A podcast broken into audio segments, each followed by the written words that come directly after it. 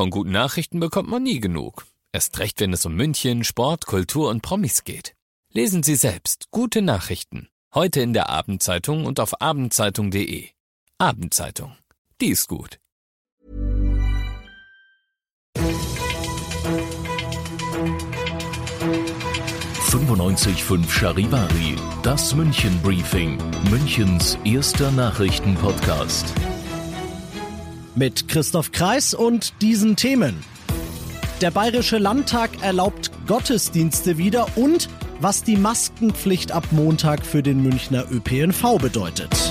Herzlich willkommen zu einer neuen Ausgabe. Dieser Nachrichtenpodcast informiert euch täglich über alles, was ihr aus München wissen müsst. Jeden Tag gibt's zum Feierabend in fünf Minuten von mir alles Wichtige aus unserer Stadt, jederzeit als Podcast und jetzt um 17 und 18 Uhr im Radio.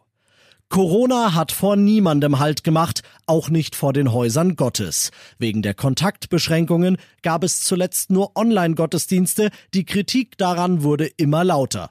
Schränkt uns in unserer Religionsfreiheit ein, hieß es zuletzt immer mehr, sogar Klagen hat es gegeben, die allerdings abgewiesen wurden, weil die Sicherheit der Bevölkerung vorgeht.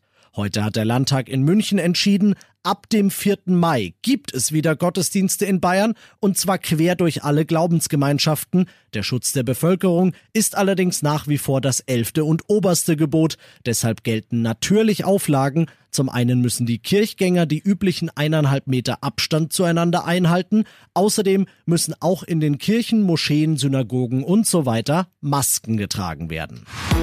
Das gilt nicht erst ab 4. Mai, sondern schon ab Montag auch im öffentlichen Nahverkehr. In den ersten zwei, drei Tagen, so hat es unser Innenminister Hermann gesagt, werden Polizei, U-Bahn-Wache und Ordnungsamt bei den Kontrollen noch kulant sein, aber danach wird's bei einem Verstoß teuer.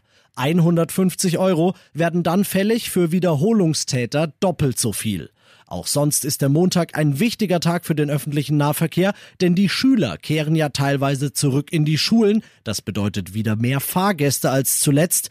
Die MVG wird deshalb den Takt bei den U-Bahnen und Trams verstärken. So sollen die einzelnen Züge nicht so voll werden, dass man den Abstand nicht mehr einhalten kann. Ansonsten gilt die Maskenpflicht ab Montag ja auch noch beim Einkaufen. Also sowohl im Supermarkt als auch beim Shoppen in allen Geschäften, die jetzt dann wieder aufmachen, was alles als eine geeignete Maske zählt.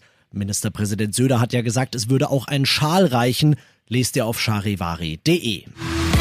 Ihr seid mittendrin im München Briefing, Münchens erstem Nachrichtenpodcast. Nach den München Meldungen jetzt noch der Blick auf die wichtigsten Themen aus Deutschland und der Welt.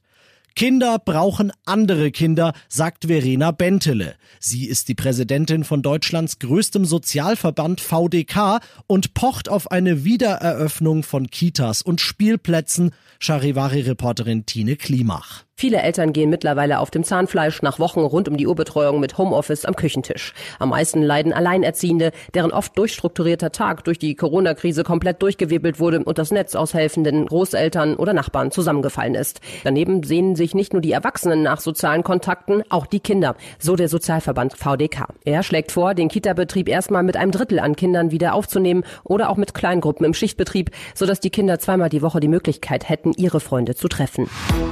Umfragen zufolge sind die Deutschen mit ihrer Regierung in der Corona-Krise ganz zufrieden.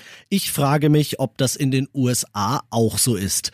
Dort hat sich Präsident Trump mit, nennen wir es mal, eigenwilligen Ideen für Corona-Therapien blamiert. Forscher sollten doch mal testen, ob Desinfektionsmittel spritzen was bringt, schlug er vor, oder auch, dass starkes Sonnenlicht heilsam sei. Aus Washington Charivari-Korrespondentin Tina Eck. Trumps fragwürdige Behandlungstipps haben bei den sozialen Medien eine Welle des Spotts ausgelöst. Aber die Katastrophenschutzbehörde und die Hersteller von Desinfektionsmitteln starten eine ebenso große Welle der Warnungen. Die Menschen sollten bitte unter keinen Umständen Meister Proper einnehmen oder injizieren. Auch solle sich niemand sicher fühlen, wenn er in der heißen Sonne spazieren gehe. UV-Strahlung schütze nicht vor Ansteckung oder Erkrankung. Diese bedrohlichen, dummen Empfehlungen können Leben gefährden. Trump attackierte die Medien als Fake News. News, er sei der Präsident. Und das noch zum Schluss. Eine Tochterfirma des Münchner Flughafens, die dort die meisten Geschäfte betreibt, hatte in den letzten Wochen dasselbe Problem wie alle Ladenbesitzer, denn es galt, wegen Corona geschlossen.